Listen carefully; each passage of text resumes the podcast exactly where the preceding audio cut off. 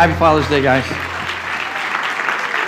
I want to start this message myself. I, uh, I don't know if you know, but uh, uh, I don't have any children that wake up every morning at my house anymore, all right?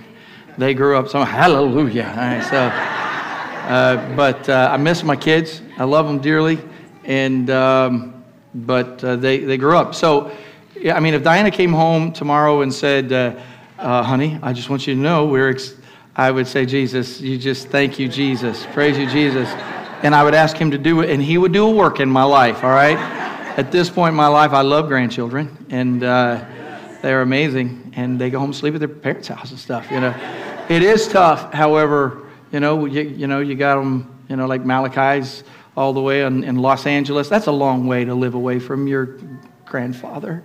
Uh, yes, you understand what I'm saying? Hawaii and all that stuff. So, uh, but uh, I know, how many know that the world is shifting? Anybody know that the culture is shifting? So uh, I wanted to begin our message today because we are in the series uh, More Than Conquerors, and I want uh, us to be conquering. So I thought, uh, being that, I don't know if you know this, but I'm, I'm a baby boomer. Did you know that? Evidently, you know, I only had two kids, baby boomer anyway. Uh, and then there's another community called millennials. How many have heard of those no good millennials? Anybody heard of them? You know, man, millennials. Well, don't you be talking about them because uh, our associate pastor, who happens to be my son, is one of them. And I asked him to open up the message today with lessons from a millennial father, a few quick lessons. So get your ink pen out. Welcome, Pastor Preston. I didn't even know I was a millennial until he told me. And then he told me I was a millennial and I didn't know how I was supposed to feel about it. Like, like I felt slightly insulted for some reason. It's like I don't even drink bougie coffee. Like I can't be a millennial. What's, you're not a millennial. Um, um, but no, I, he asked me to speak from, you know, from the perspective of a millennial father. I've been a dad for almost two years now. Um, um, so I've got a little bit, a little bit of experience now, just a little bit. Um, but I was looking up some scriptures, um, and I'm going to speak just real quickly. It's kind of funny. It's, he was like, "Can you speak for like 10, 15 minutes?" I said, "Well, that's that's kind of like a, a whole youth group sermon."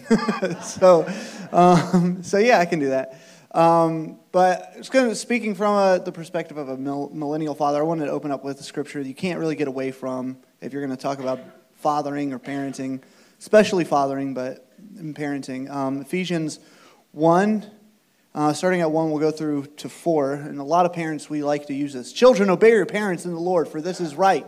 I would love to use that one. You know, like, go clean your room. I don't feel like cleaning your room. Oh, well, okay. Well, obey your parents, for this is right. Honor your father and mother. This is the first commandment with a promise that it may go well with you and that you may live long in the land. Fathers, this is where we don't like our children to learn too much of the Bible. So like we want to teach them like we want to teach them some scriptures, you know, like but we don't want to teach them all the scriptures. It's kind of like being a coach and you don't teach like all of your good moves to the kids because then they'll start beating you. Uh, so, but this is the end. This is this is the the part that I really want to work with is fathers do not provoke your children to anger but bring them up in the discipline and instruction of the Lord. Now, other, other um, translations use the term exasperate your children. Don't exasperate your kids. I think there's some ways that we can't get away from it, guys. Like, um, uh, the moment I found out that my wife was pregnant, I got really good at dad jokes. Like, they just started flowing like, like it was a spiritual gift or something. Like, I just, like I can make, yeah. My sister actually sent me a uh, like 101 dad jokes, like I needed help in that area or something. But um, I think in that way, like we're just gonna kind of, we're gonna kind of annoy our kids, you know, like we're gonna show up at school and embarrass them somehow. But I think that's part of our jobs. Like we're supposed to embarrass them. Um, I had a lot of experience embarrassing, like I said, my sister when I was a kid, so I feel like I'm going to be really good at that part. Um, but I think there are some things that we can do that we ought to do and remember in order to not exasperate, not anger our kids, not drive our kids away from us. Um, and specifically speaking from you know a millennial standpoint is one is we're going to use some greater than um, terminology. You know, like when we were in school, you know, two is greater than one. So we're going to use that kind of terminology today. First thing is communicating is better or greater than commenting. In a world of followers and um, Facebook friends and tweets and reposts and retweets and comments, I'm afraid um, in this social media world we lose the ability to communicate outside of commenting. And there's a big difference between commenting and, and communicating.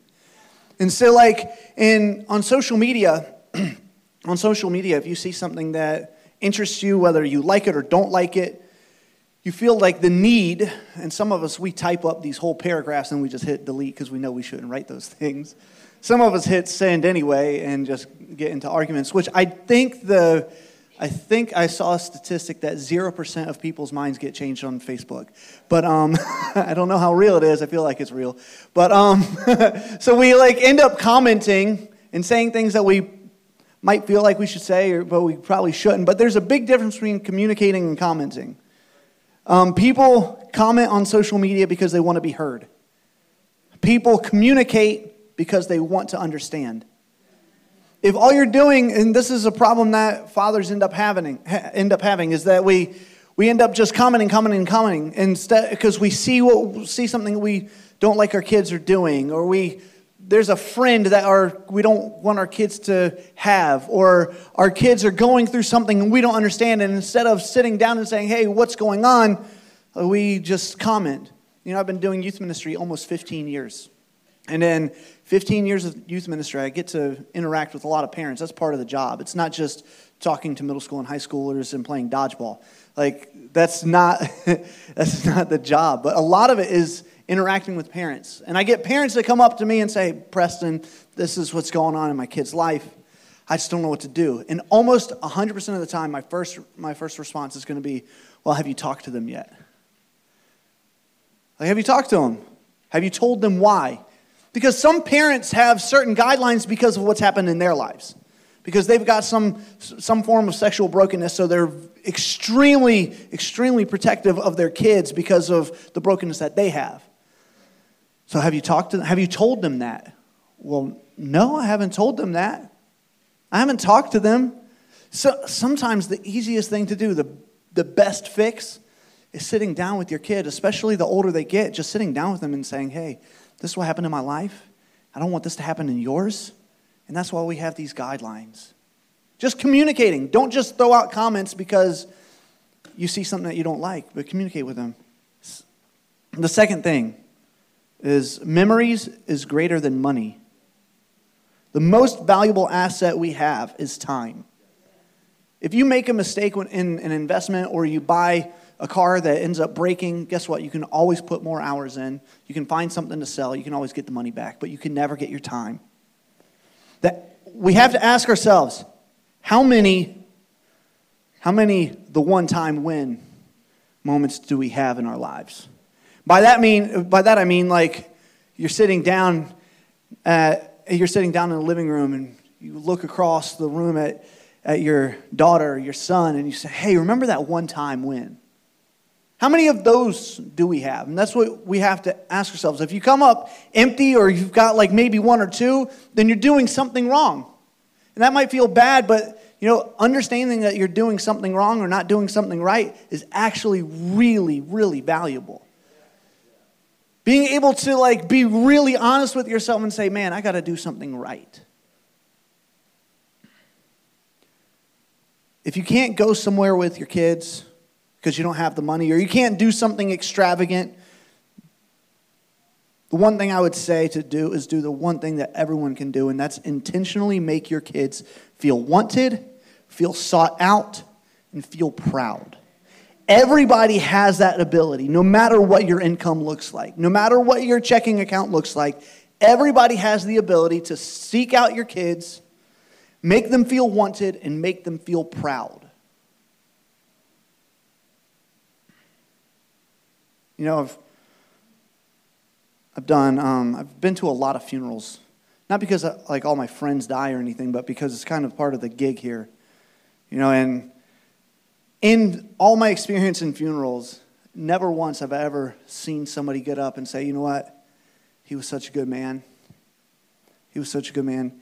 He's got so much money in his bank account. You would never believe how much money he's got in his bank account. Nobody ever says that. No one. No one. Like, for some reason, especially men, we, we like go through our adult life thinking that it's so important to put, keep putting zeros, like more and more zeros in your bank account. You, man, I got to get that six, that six figure income. Why? Why? To make yourself feel better? At the end of the day, your life is measured, your, the, the value of your life is measured not by how much money you got in your bank account, but how you made your wife and your kids feel. Memories is greater than money. Last thing is identity is greater than how you identify. Anybody else have one of these when you were a kid or get one of these things for your kids? I'm pretty sure these things have been around for thousands of years.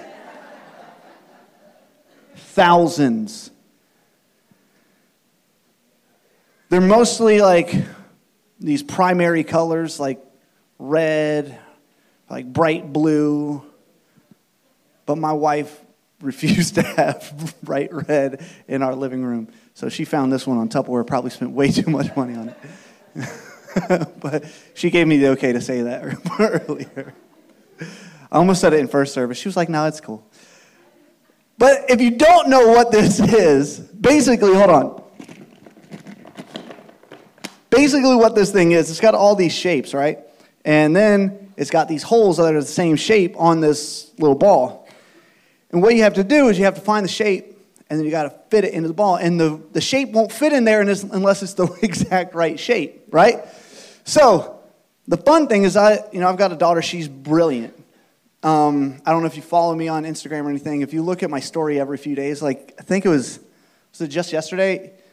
Yeah, just yesterday, she was climbing this like rock wall thing at the uh, park, and she's not even two years old yet, and she did not want me to do it. I was like, "Here, let me help you so you don't fall." She's like, "No!" If you've ever heard her say no, that's exactly how she says it. It's like in, in, in, in, in, in, in, in, in, oh. No! So I was like, all right, fine. If you fall, that's your fault. And so I got the video camera out. I got the video camera, or video camera, I got my phone out, pulled the video up, and so I video, and you can, I think you can probably still go on my on my story and see it. But she's brilliant. She knows her colors, or most of them. She gets like yellow and purple mixed up, but I think it's just because it's syllables like yellow, purple. But she gets like, she's really, really, really smart. And um, so, but when, when she first got this toy, like it used to make her so furious because she would like see the circle and like try to put it in the oval and she would just like start hulk smashing this thing like like, why doesn't it fit? And I'm like, baby, let me help you. She's like, no. And then, like, I'd have to turn the ball for her and show her where to put it, right? And then she'd get, like, the triangle and, like, try to put it in the cross. I'm like, babe, that's not how it works. Now she, she blazes through it, luckily, because she's almost two. Um, but the point is, the sad truth is, that's funny. But the truth for society today is we've got a lot of people that have no idea what shape they are. We've got a lot of people that really, really desperately want to be like an oval, but they're but they just aren't an oval. They're a triangle and they're just trying to fit into that oval, or they're a square and they're trying to fit into the circle. Anybody following me at all? See, we've got boys that want to be girls and girls that want to be boys, and then we've got 60 different genders. And I'm sorry, I'm not trying to be in, insensitive about the issue, but there is a big issue that I, that I found. Big issue is the big reason people don't know who they are is because we've got a massive identity theft problem in our country. And I'm not talking about credit cards and social security cards. I'm talking about your real, true identity. You don't know who you are. And a big problem, a big reason that's a problem is because really our, our identities come from our fathers. And so many fathers have absolutely failed. And I know we're, I'm preaching to the choir right now, because I see so many good fathers in the room, so many good fathers that are teaching their kids how to live for Jesus, that are discipling their kids, and they're playing with them. They're not afraid to sweat and laugh. But I think a big reason why we have so many squares trying to be circles and crosses trying to be stars is because people don't know who they really, really are. It's no surprise people have issues with their identities when the ones who are supposed to help them figure out who they are are absent. They pack up, they walk out, and they utterly fail. You know, communicating is, is more important than commenting. Understanding. Man, I guarantee if you're having problems with your kids, take some time to really understand them. Not just what they're saying, look at their body language, look at who they're hanging out with. Really become a student of your kid. Use all of the language, take it all in. Memories is, is more important than money. Memories is bigger than money. Make memories. I know sometimes, man, my daughter, I love her. She's the cutest, she's the most brilliant. She is the worst sleeper on the planet. the worst. The worst.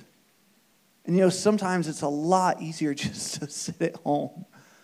But man, it's so important that we go and we do, and that we take the pictures. It's so important for her future, for her to know, to be able to look back and say, wow, my mom and dad love me. We've got to do it. Don't be lazy. And identity is greater than how you identify. Knowing who you are because your daddy said, not just your earthly father, but your heavenly father. And he says, you know, you're my child. You are more than conquerors. All those great promises that he says. Thanks.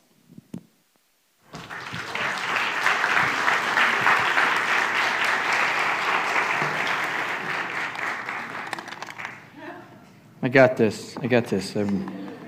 Man, that's no. Okay, that one's weird. Okay, so. Anybody ever play this game? Uh, I, uh, I do know that is about a thousand years old because I am about a thousand years old.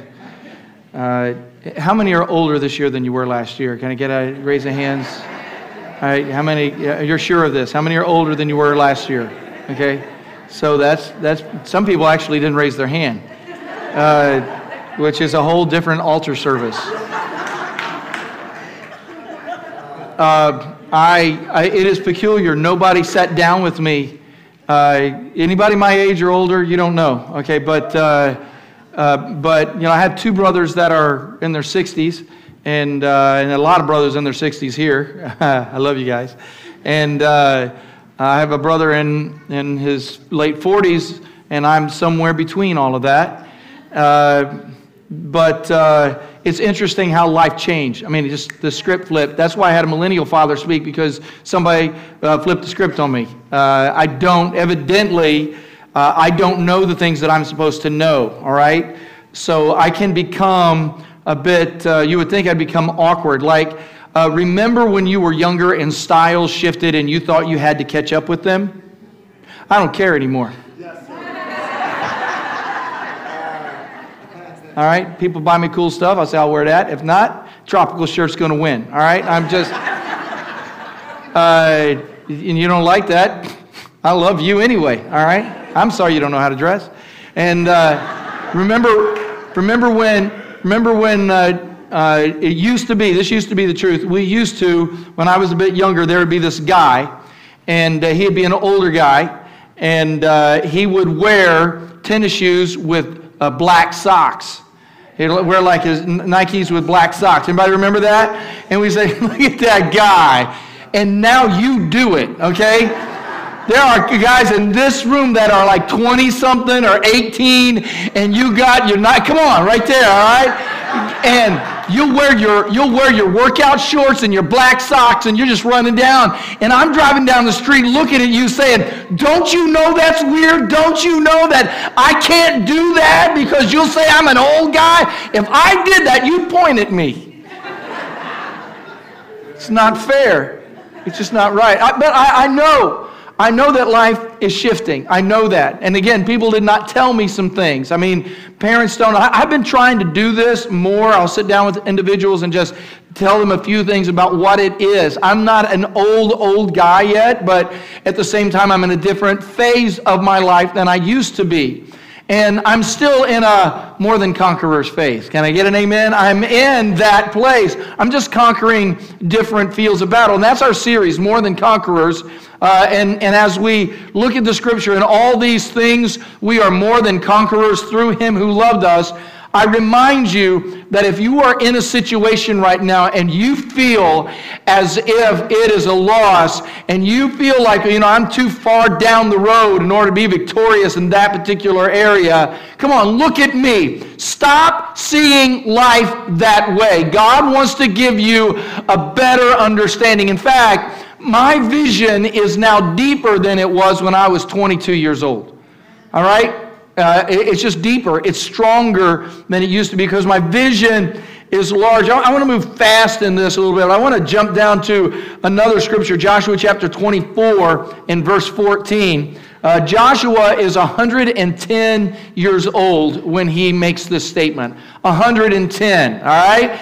Uh, is there anybody that's 110 years old in this room? Okay, Marco and uh, Steve Clark are both. If you put their ages together, they're 110. Uh, or maybe a little more than that, I'm not sure. but uh, 110 years old, this is how Joshua is. He is about to pass. He's going to pass when he's uh, 110 years old. These are a few days before then. And he gathers everyone together in Israel and they renew the covenant. Now, at this particular point, they've already uh, defeated uh, the, the, the, and possessed the land. People have an inheritance. Joshua's getting ready to pass. They're not going to have a king, they're going to have judges. Uh, that's why the book of Judges is called the book of Judges, all right? Uh, and, the, and the nation, we already know because I taught you last week. Remember last week we talked about the song of Moses that uh, I want you to teach, I want you to write and teach the people a song. And here's the song you're going to go into the promised land and you're going to inherit all the land and then you're going to worship other gods and you're going to forget that you even know me and you're going to act like a fool. And that's basically what the song was, okay? Uh, and you're going to really have some bad times because you forget who I am. That's not exactly the lyrics, all right? But you can read it in Deuteronomy, the, the, the, the song of Moses that is passed down to all the people. So he's, he warns them before they ever get in the city don't you don't you chase after foreign gods. Don't you do that. But here's how we are. We kind of get like, you know, we already possess the land. I mean, Jericho's flat. We're just, you know, we got everything now. And then we just start living life the way we want to live it and forget the God who provided the life for us that we have. We forget, you know, I got money in the bank and, you know, and I just, now I just want my kids to be happy and I just want to be happy. And, and sometimes that will blow up in your face. Amen? Watch yourself. Anytime you just tell your kids, honey, I just want you to be happy, uh, you got to be careful, all right? Because is there anybody that could testify that if it wasn't for some of the brokenness, you would never have the true joy in your life that you have right now? All right, you get through some stuff. So Joshua, 110 years old, brings all the people together, and here's what he says. Now, after he says, I want you to be righteous, this is what the Word of God says. They rehearse uh, the covenant. He says this Now, therefore, because of all this, fear the Lord and serve him in sincerity and in faithfulness. He goes back over, he tells them everything that they've done, all the victories that they've had. Fear the Lord and serve him in sincerity. Sincerely serve him. Come on, don't, don't be a fake, be a real servant of God. Come on, anybody with me on this? Be real. Look at somebody and say, get real. Tell them, get real. Be, be a real servant of God. Be a real child of God. And serve Him in sincerity and faithfulness. Remember, we taught this at the beginning of this series a little bit about the difference between some people think that they can have faith and not be faithful. How did we do that? Oh, I have faith in God. I believe in the same Jesus you do. I'm just living this way, right? That's the way I'm living. Oh, so you have faith, you're just not faithful, okay? It's like you're married, you just have an open relationship. Can I get an amen from somebody? Don't say amen right now. That'd be a bad place to say amen. He says, Put away the gods that your fathers served before the river and in Egypt and serve the Lord. So already they've settled down and they've started messing around with, with false gods, with idolatry. All right, you say, well, I don't worship idols. Come on, what are the things that are in your life that are more important than your relationship with God? Okay? What would, yeah, I love God. I believe in Jesus, but I'll do it. I want it. Come on, that's idolatry. That's what it is, all right? And then he says this, and if it is evil in your eyes to serve the Lord, you, you, you realize, you think, well, that's a ridiculous statement. You understand that in our culture, uh, that if you believe in Jesus now, uh, right is wrong and wrong is right. And so you will be considered. Just get ready for it so that you can smile and forgive people. If you haven't figured this out, the idea is that it would be wrong for me to actually obey God. It, that, and that's still going on. It happened in the promised land. It happened in the United States. Once we, you know, once we got here, got our land, got our houses, got our cars, got our tech, you know, I don't need the Holy Ghost. I got Google, baby. I'm saying, I'm saying, if it is evil in your eyes to serve the Lord, then you're going to have to choose. All right? How many know we all have to choose? You understand that? We choose. Choose you this day. You've heard this. I think I have this picture hanging out by the over by the bathrooms down the hallway. Choose this day whom you will serve, whether it, whether the gods your forefathers served in the region beyond the river or the gods of the Amorites in whose land you dwell. But as for me and my house, somebody said, as for me and my house, we will serve the Lord. Now, this is weird, okay? I'm going to flip my teaching up a little bit. I don't know if you can follow me or not, Keith, but I, I just want to I just want to go, as say it, as for me and my house, we will serve the Lord. As for me and my house, we will serve the Lord. He's 110 years old. He was very young, just a very young man when they left Egypt. Joshua was called the son of Nun, all right? Not N O N E, but N U N, okay? Joshua is the son of Nun. Joshua's daddy died a slave in Egypt, all right? How many know what happened to your daddy will make a difference in your life? Anybody know that? What happened to your daddy will make a difference in your life. So Joshua's dad died in, in slavery in Egypt with the vision of one day going to the promised land. Hallelujah. And he planted the vision of what was next in Joshua's life. So much so that when they had their first battle, as soon as they crossed the Red Sea, who does Moses call on? Joshua, you're going to lead people in the battle. While Aaron and Hur hold up Moses' hands on the hillside. And while Moses' hands are held up, Joshua gets his first lessons. Okay, we're going to go to battle. Don't have too many swords. Everybody get your sticks and your pitchforks. We're going to go fight these guys. But as long as Moses' hands were held up, hallelujah, they were victorious. And when Moses got tired, uh, then, then the enemy would come against them. Joshua uh, won that opening battle and learned this lesson. It's not by might, not by power, but by my spirit, says the Lord. Somebody shout amen. All right? That's what he's learning. I'm going to be victorious because God is with me. So this message is inside of him. And uh, it's out of this message that we get the theme of this entire series from Joshua 1 and 9. Be strong and courageous. Come on, somebody shout it. Be strong and courageous. Do not be frightened and do not be dismayed, for the Lord your God is with you wherever you go. He's with me. Acknowledge the presence of the Lord. But Joshua, go back to this other scripture in Joshua 24. Everybody shout, As for me and my house, we will serve the Lord.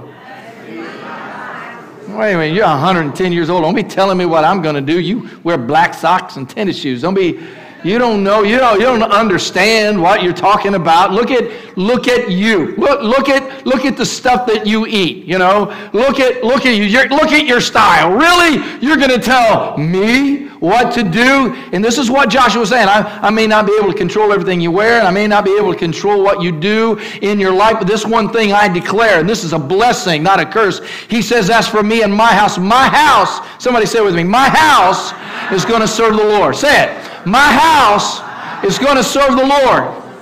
Anybody with me on this? That's what Joshua is saying. Now, we don't know much about Joshua's house. That bothers me. Who, who Joshua married? Where's, where's Joshua's woman?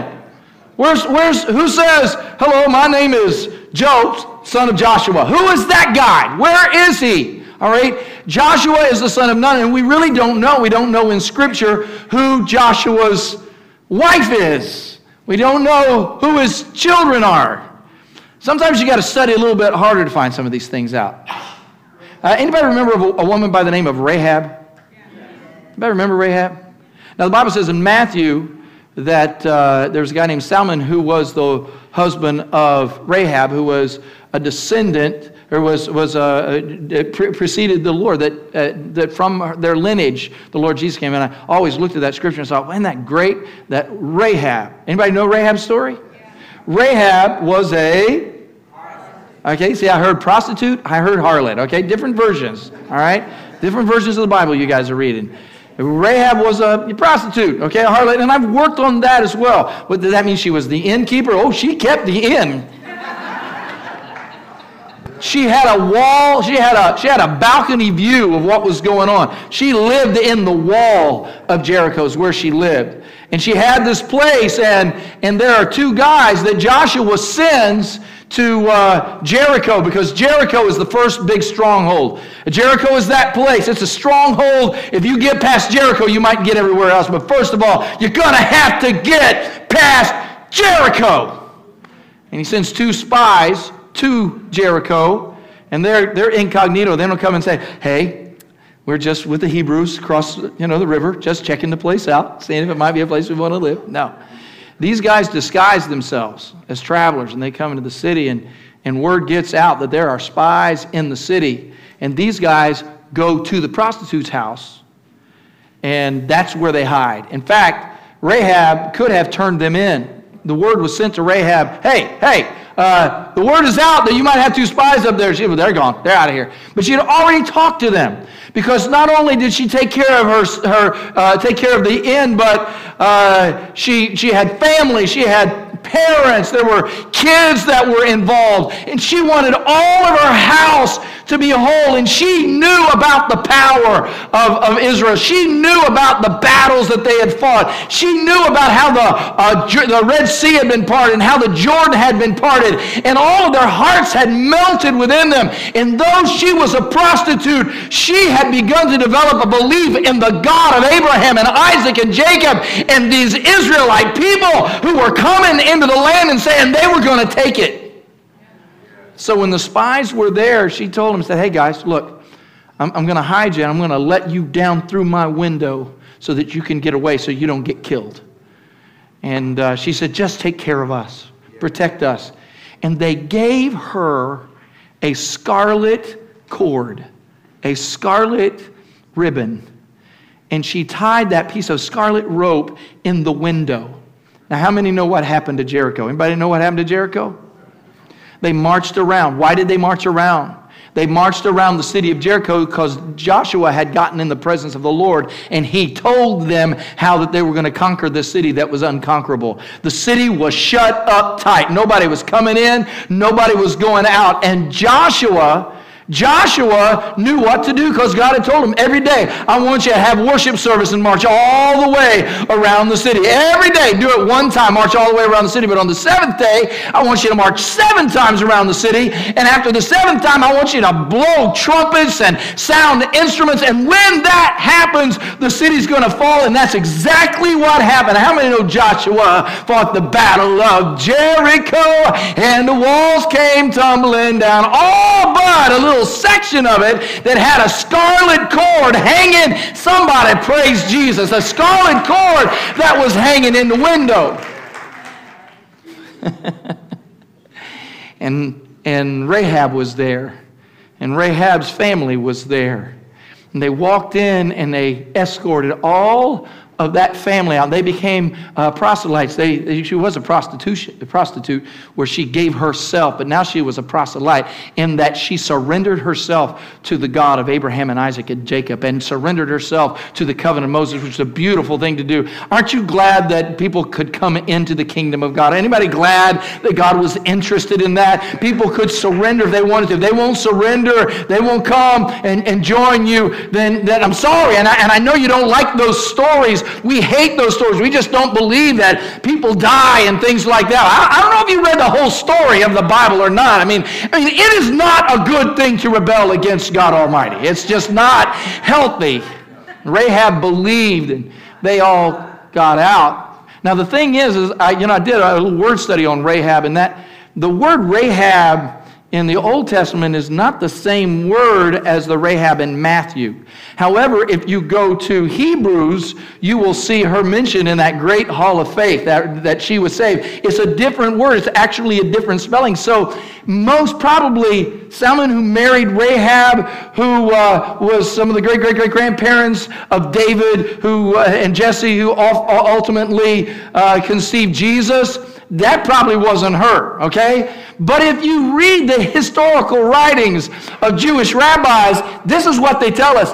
They tell us that when Rahab came, got set free and she came back, that the wife of Joshua was Rahab. Anybody like that? That's better than the notebook, isn't it? Look at me. How many know that God will take somebody who is absolutely broken and away from God and restore them and raise them up? And, and Jewish writers tell us that they actually did have children, and among them was the prophet Jeremiah. I know the plans I have for you. I know the plans, plans that are good, plans to give you a hope and a future. Come on, anybody know that's the God that we serve?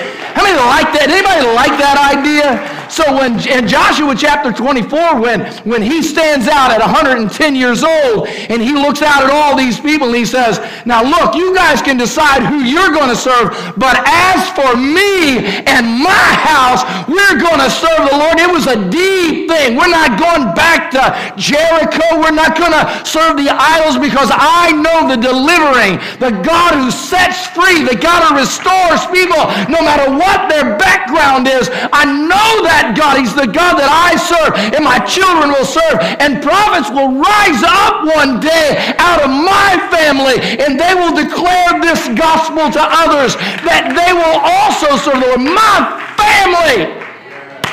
Somebody shout amen. amen. My family is going to serve the Lord. I tell you all of this because what I want to tell you today is God wants to give you a vision, a conquering vision. Say it, a conquering vision. A conquering vision. I, I just love the word conqueror, but you know, all the conquerors weren't great. I mean, whatever happened to Alexander the Great? You know? I mean, all, all the conquerors, they conquered for a while, but then they end up losing their, their kingdom. They end up losing their empire. You know, yeah, I mean, chase all the Caesars down. It wasn't always a good story, right? I had it for a while until somebody comes and takes your head, you know. No, he, he, the Bible doesn't say that you are a conqueror. He says we are more than conquerors. But we have to have a vision. Joshua developed a vision for conquering. And I want all of you to leave this place with a vision for conquering. And I want to help you with this. Now, there is a proverb that perhaps some of you have seen before. The proverb reads this way in Proverbs 29 and 18. I don't know if you've ever read Peterson's uh, uh, little transliteration of Proverbs 29 18. It's, it's, uh, it is, it, it's different. Some people just don't like this. I like to read a lot of versions. I just kind of get a kick out of it. Anybody else? I, I want it to be the truth you, you also need to know the difference, all right, between something that's translated and something that is just a version, okay? You need to understand. Does that make sense to anybody? It, you need to understand the difference. Uh, but, but I like this, and it reads this way If people can't see what God is doing, they stumble all over themselves. How many know that's the truth? All right? Come on, say it, read it with me. If people can't see what God is doing, they stumble all over themselves. They, all over themselves. Yeah, what's going on? Have you ever have you ever been in that place in your life where you're just falling all over yourself? Anybody ever been there? It's like uh, I, I, don't know if you understand what I'm saying, but uh, I have. Uh, is, is there any place like in your house that you constantly like stub your toe? Like if you get up in the middle of the night, is there that one place that you have stubbed your toe like lots of place, lots of times? All right. So I'm holding my hand up. And then, like, we have a shed in the backyard, and that shed that's in the backyard, it's got a door that's about this high. And that, I mean, that shed's been there for a long, long time. It's been rusted and we've repainted it. You know, it's not like a messy shed. I mean, I know where my stuff is in there, the lawnmowers and things. I know where it is. But you know, at least, I'm not exaggerating, at least 50 times I have busted the top of my head on that shed door. You just walk in the doorway and boom. And then I say, What? Rick, how many times Come on, can I get a dad amen somewhere? Come on. How many, I'm telling you, just a week or so ago, walked in, been mowing, been working, walked in, busted my head, hit the floor. I mean, went straight to the floor, scab on the top of my head. Diana comes in, Are you okay? I don't want to talk about it. You know what I don't have? I don't have a vision for that pathway. I don't have a vision for that doorway. I don't have a vision for what it, I forget it, all right? And because of that, okay, let's forget I told you that story, okay? Just, all right? Some of you got a similar story. So here's what, here's what the scripture is teaching us that we need to understand that if we don't have a clear vision, if we don't have it, we will end up stumbling around. God doesn't want you to consistently have this awkward thing going on in your life. You know, like uh, uh, vision in general. You know, God God wants you to be able to see better. And there are different, I don't know what your vision issues are. How many, got any farsighted people in the house? Where are you? Farsighted, nearsighted people in the house? Where are you? All right? Uh, any, any colorblind folks in the house? Any colorblind folks in the house? Okay? We're not really colorblind. We see things differently than other people. Just so you know. All right? All right? Uh, or uh, some people have different types of, of, uh, of, of, vision difficulties like uh, tunnel vision, or there are folks that are just blind, they just can't see at all, or they're, they're considered uh, medically blind. So uh, I mean, we know what these means. I mean, far-sighted is uh, I can see things in a, a, distance, but I can't see things that are close up. And nearsighted is I can see things close up, but I can't see them far away. Tunnel vision is I can see things here, but I can't see them out of in my peripheral. I can only see things in line. I can only focus a particular way. And, and so all of these things are easy to speak about because that's often physically, we also have those issues spiritually. Like we can see down the road, but we can't see things that are right in front of us. You're like, we can see what we're going to do, you know, with, and Preston was talking about memories and money. We can see what we're going to do with money way down the road, but we can't see what we're going to do with our children tomorrow, you know. Uh, we, can, we can see uh, down the road, but we can't take care, you know, uh, of, of, our marriage or, or, personal things right now. And, and to be uh, nearsighted, I only see what's uh, right in front of my face. I, I see today, but I can't see in the the future. I, I don't have a vision for what God wants to do in the future. That's why Joshua was saying, As for me and my house, we will serve the Lord. He had a vision for defeating Jericho, but he also had a vision for when he's gone that his house would continue to serve the Lord. All of these things. You see, there is a difference between our vision and God's vision. So, what we need to do is acquire the vision of God. I don't have the rest of the day because there are brats in the front yard and we need to eat those brats. But but I, I want to just give you just a simple couple of things to say, to, to understand regarding this, okay? Conquering vision comes from being in God's presence. You can write that in your notes. Conquering vision comes from being in God's presence. Going back to Jericho for a moment, when Joshua was near Jericho, he looked up and saw a man standing in front of him with a drawn sword in his hand. Okay? Joshua is a warrior. You see somebody standing in front of you, what are you going to do? I'm getting ready to find out. Are we going to battle? Are we putting this thing? Are we going? Are we doing this? Are we doing this right now? Because I'm a warrior. But the Bible says, and I, you know, I hate it when pastors do some of what I'm about to do, but sometimes I see words and they just jump out at me. Anybody like that? You just see them and it just, it says, now when Joshua was near Jericho, he looked up and saw a man standing in front of him with a drawn sword in his hand. So, so it's not like Joshua was in Jericho. He's kind of walking like this. It's Joshua was nearing Jericho, and then he looked up. You like that? And he saw a man standing in front of him with a drawn sword in his hand. Now, this, this was a tough guy. And Joshua asked a, a pointed question. He says, um, Are you for us or for our enemies? Are you for us or for our enemies? And, and the answer is odd, but it makes sense when you find out who he is. He says, Neither. Neither. But as commander of the army of the Lord, I have now come. You see, you think that God is just fighting with you when what God is saying, I want you to come and do what I'm doing. Does that make sense to anybody in the house?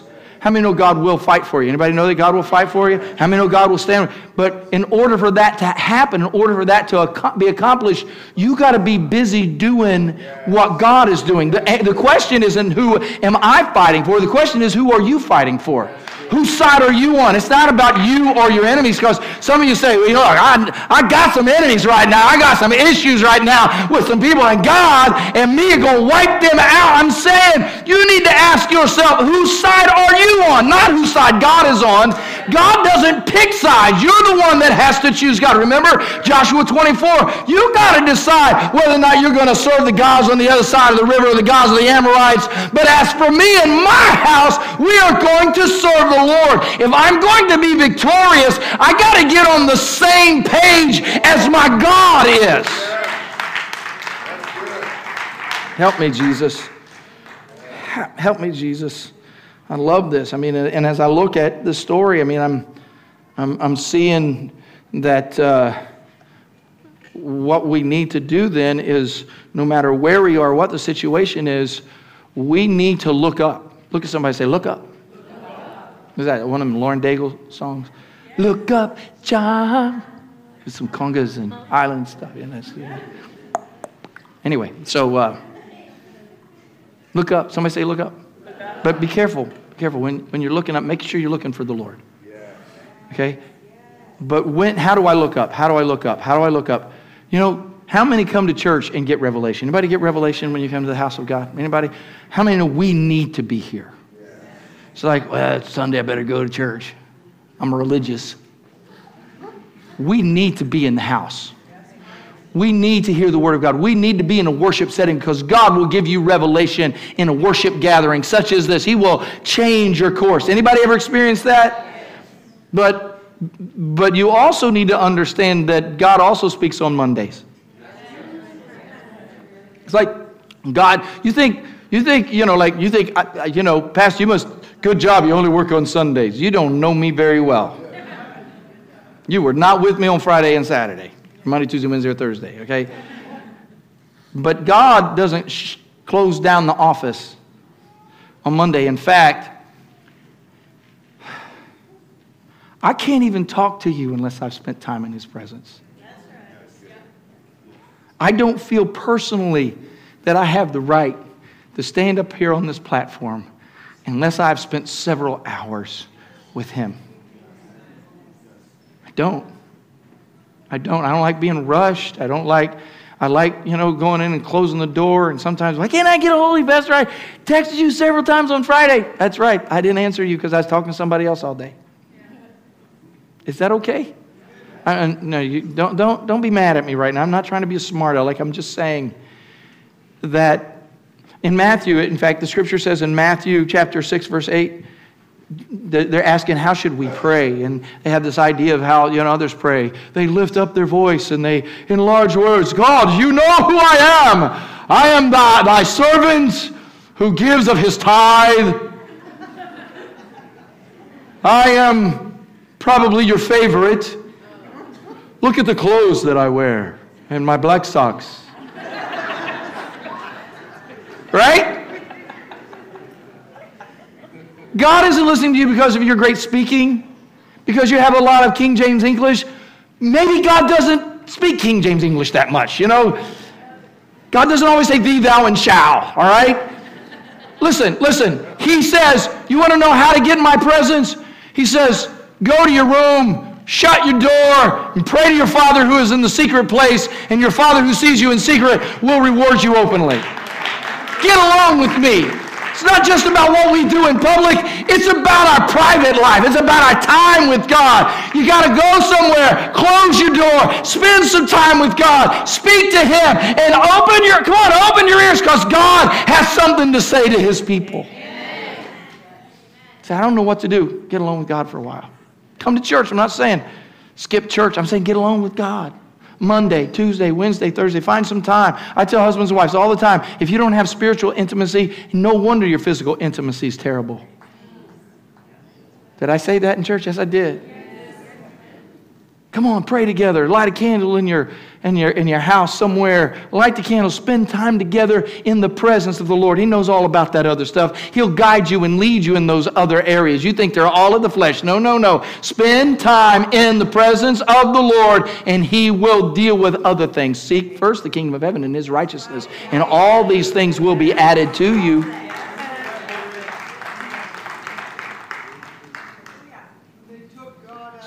And they took God out of the schools. Yeah. Now listen, listen. In Acts chapter 2 and verse 17, the Bible says, In the last days I will pour out my spirit on all people. Somebody say, All people. All people. Okay. If you're a people, would you lift your hand? Okay. Any people, okay? Okay, some people didn't lift their hand, so I don't know what you are, but just, I'm teasing, bro. All right. Listen, we're all people. So in the last days, how many know we're in the last days? Pour out His Spirit on all people, and your sons and daughters will prophesy, your young men will see visions, and your old men will dream dreams. That's a word from Joel. It's restated as a, as, as a revelation uh, from Peter in Acts 2.17 when they say, what is this? And he says, this is that which was spoken of by the prophet Joel. Then in the last days I'll pour out my Spirit on all flesh. So catch, catch this. Joshua says, he gets this, pre- this, this word, you know, as for me and my house, we will serve the Lord. How many know that's bold and audacious? That's bold and crazy. Okay, and then Joel says something. He says, he says, uh, The Spirit of the Lord is going to come and, and, and upon all flesh I'll pour out my Spirit. And here we are on this Sunday, and we're trying to decide, well, I don't know about those dreams and visions and prophecies. I, I don't know about that. I don't know if God could speak through me or use me. What do you need? Come on, what do you need? Get in the presence of the Lord and then start declaring the Word of God that Joshua spoke, the Word of God that Joel spoke, the Word of God that Peter spoke. I accept that that for my life, for my children, for my family. They're going to walk in the power of God. They're going to hear the Word of God. They're going to see the Word of God. We're not going to be stumbling all over ourselves for the rest of our lives because we decided we just don't believe in all that. My kid's going to know Jesus. Somebody shout amen. amen. then you just got to believe what God is saying. Conquering vision comes when we believe what God is saying. Jericho was securely shut up because, the children of, because of the children of Israel. None went in and none came out. Now, watch this. And the Lord said to Joshua, See, I have given Jericho into your hand, its king and the mighty men of valor. It's like, what? All right. Joshua's standing there. Jericho is shut up.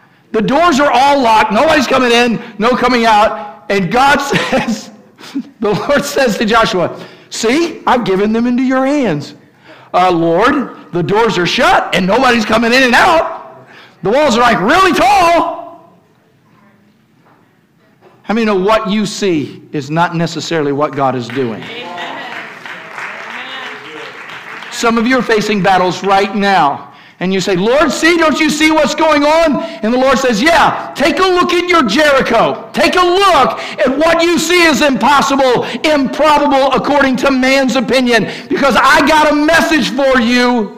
I have given that walled up, locked up, bound city into your hands. See? See? Look up, child. Who's that guy with the drawn sword? See? I have given it into your hands. Don't look like it. Listen, that's what I'm saying. Conquering vision comes when we just believe what God is saying. No, that's mine.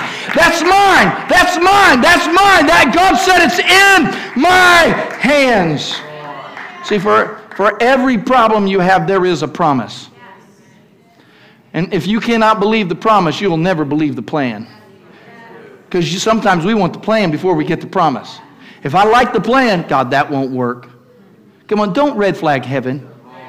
Hey, God, I object to the way that you want me to do this. It, listen, if you can't believe the promise, you'll never believe the plan. The plan doesn't make sense unless God is in it. So, do you get that? The plan doesn't make sense unless, unless God's in it. It looks impossible, but God.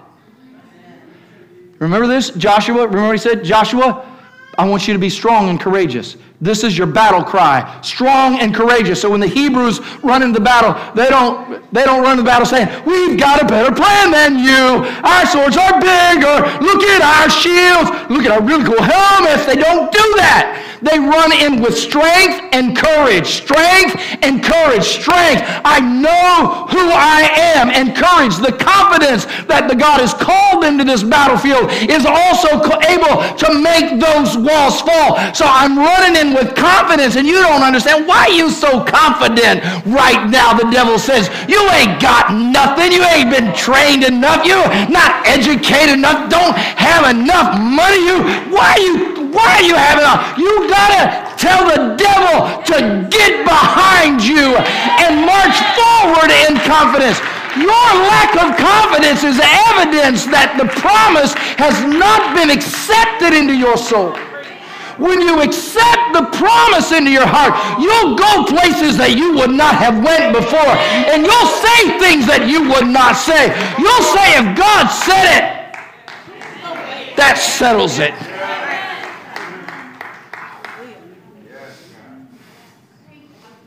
For every problem you have, there is a promise. Say it for every problem, there is a promise.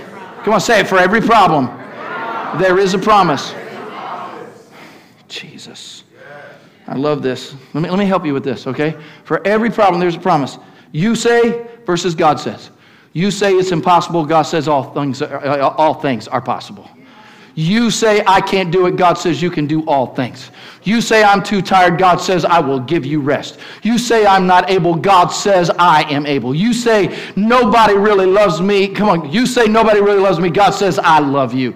You say, it's not worth it. God says, it will be worth it all. You say, I can't go on. God says, my grace is sufficient for you. You say, I can't forgive myself. God says, I forgive you. You say, I can't figure it out. God says, I will direct your steps. You say, I can't manage. God says, I will supply all of your needs according to my riches in heaven. So it's not. You got to flip the script. It's got to be about what God says before what you say. You got to start saying what God says. Come on, it's a possibility. It's a possibility. It's not impossible. I can do. Somebody needs to shout, I can. I can. All Joshua had was a word from heaven. Somebody shout, Amen. amen. A word from heaven. Stand with me. Some of us, some of you are facing problems and battles. Some of you are facing battles, and you think, you think the problem is one thing. And if you would hear from God, He would say, No, that's not the problem. The problem is you're stumbling around and stubbing your toe on the same thing all the time. It's what I believe rather than what God says. So what I've got to do is I got to change. Come on, I got to shift this. This has got to change. I mean, in this house, there are stories that we could tell right now. We could tell stories about how, how many could tell a story about how God did something that looked impossible. Some of you, where you are in your life right now. I mean, when you know God's promises, you can get through anything. I told this story before, but you know, passed as long as I have, you have to regurgitate stories all the time. So, but when my mother died, uh, we were in one city uh, doing the funeral because we had to get a church big enough because we had to get a monst- monstrous church, big building, because the place was just packed. Mom died young; she was only 63 when she passed, and she was a woman of God. And I want you to know, I was ticked about it. I actually had people who left my church because my mother died, because they had prayed that God would heal her. And said, Well, God just didn't answer my prayer. Well, you don't know what God's doing. How I mean, you don't know. Somebody say, I don't know. I don't know. I need to know. And I figure, you know who was hurt more than me over my mother's passing? Even though I loved her more than anybody else in the world, I know that's true, but that's my opinion, okay? My daddy Married her when she was just a little girl. She was just a young kid, hadn't finished high school yet, in uh, Kentucky. Went to church together, loved each other, wanted to get married, didn't have nothing. nothing. but in the day, I remember Dad told me, he said, Well, you know, I wanted to marry Mama, so I went and asked my dad, and I said, You know, Dad, she ain't finished high school yet. And uh, he said, and Dad told me, Well, she can always finish high school. so he married her. Anyway, that's not great counsel right there, okay? Uh, it's not. My beloved grandfather. So mom died. It's painful. You know, some of you, Danielle, y'all were here. Praying for Danielle. Her, her father just passed away yesterday. We're praying for you, Danielle, and your family. Uh, come back to me now. Come back. Stop looking at Danielle. Look at me. Okay, so, so we jump in the hearse after the after the service, and we're dr- making the long drive. These curvy southeastern Ohio roads. Anybody know the roads I'm talking about? Uh, we're driving from the Hamilton area back to Camden. It's about it's about a 30 minute drive if you're driving 55 or 60 or 70. I wouldn't anyway. Uh, but if you're following a hearse, you're going to be a while. So Dad started singing songs. That's my daddy, and you you know Dad always Dad has a library of the saddest songs in the world in his head. Christian songs, you know. One of his favorites is you know, we read of a beautiful city of gold, a dwelling so bright and so fair. But what if we fail to get there? It's like, Dad, don't sing that, you know, but he'll sing it. Praise God while he's doing it. Oh, don't fail to go through. So here we go. We're driving down the road, and Dad starts singing the verse Undertaker, Undertaker, please drive slow. Mm. Mm. For the woman.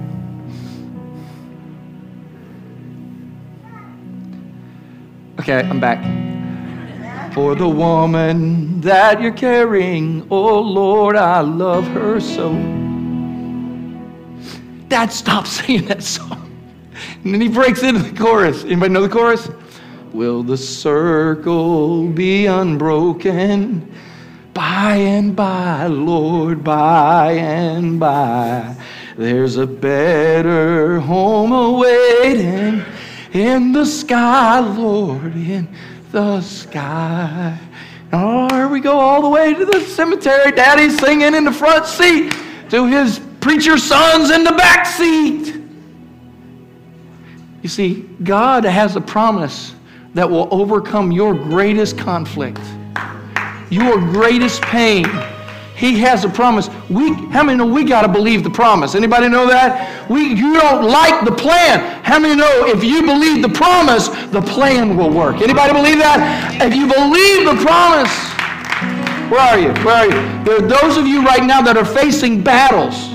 You're facing struggles in your life.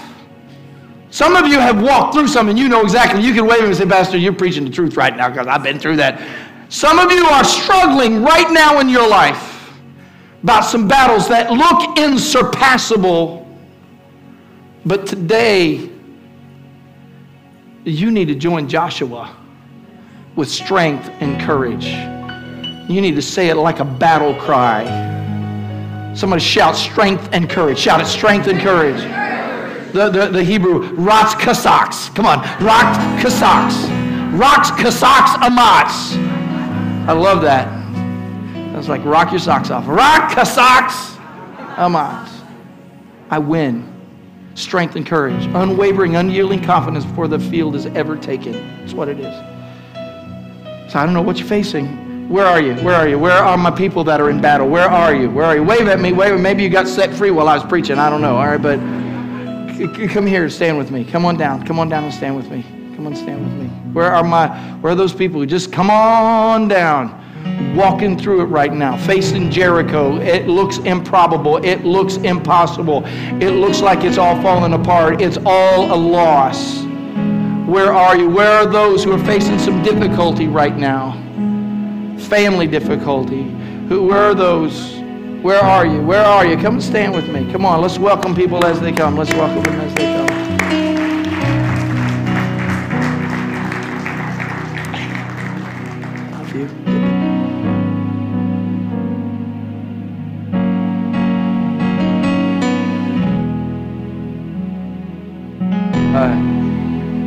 My Freedom's Altar team should come and stand with me too. Come and join me. Give it to. Me. Freedom's Altar team should come and stand. Get, get close to these people because you're going to minister to them. All right, so promises. Say, say promises.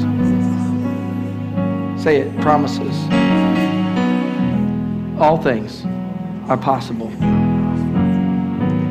through Christ who strengthens me. What's possible? What's possible? What's possible? Family struggle, okay? Family struggle. You take your authority in the spirit before you take it in the flesh. Okay? Come on, shout it. Come on. Give me the Joshua shout. Are you ready? Shout strength and courage. Shout strength and courage. Shout it again strength and courage. As for me and my house, we will serve the Lord. No, you ain't saying that loud enough. Come on. As for me and my house, we will serve the Lord. Give praise to God.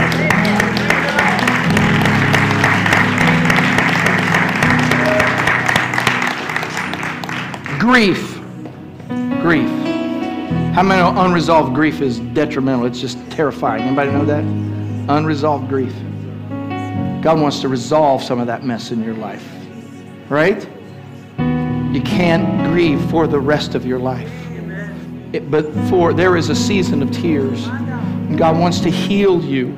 I want you to take that pain and toss it to the Lord. Just toss it to Him. Lord, I'm trusting you with this. Grief is not always about death, it's about a relationship that died. It's about an opportunity that disappeared. Does that make sense? Just tell the Lord, say, I surrender. I surrender this pain to you in Jesus' name. Thank you. I want you to stay in that posture. I want my prayer team to come and help me serve. You might need to come around the front in order that you can minister to them, okay? Healing, Jesus. Healing, Jesus. All around this room now, because it's one thing to get here. Some of you can't even get to this altar. All right, that'd be cool if you could. So I want you to make a little prayer community right where you are, okay? Right where you are. Make a prayer community, Make three or four or five of you. Go ahead, right where you are. So my name, make up a name if you have to, but look at somebody, tell them who you are, okay? Moses, you know, Andrew, you guys are always welcome in this altar. All right? Are you ready? I want you to pray one for another. Some of you got struggles going on in your life. I want you to pray and speak the vision of God. Conquering vision. God wants to give you conquering, overwhelming vision. Begin to pray with one another. Begin to pray with one another.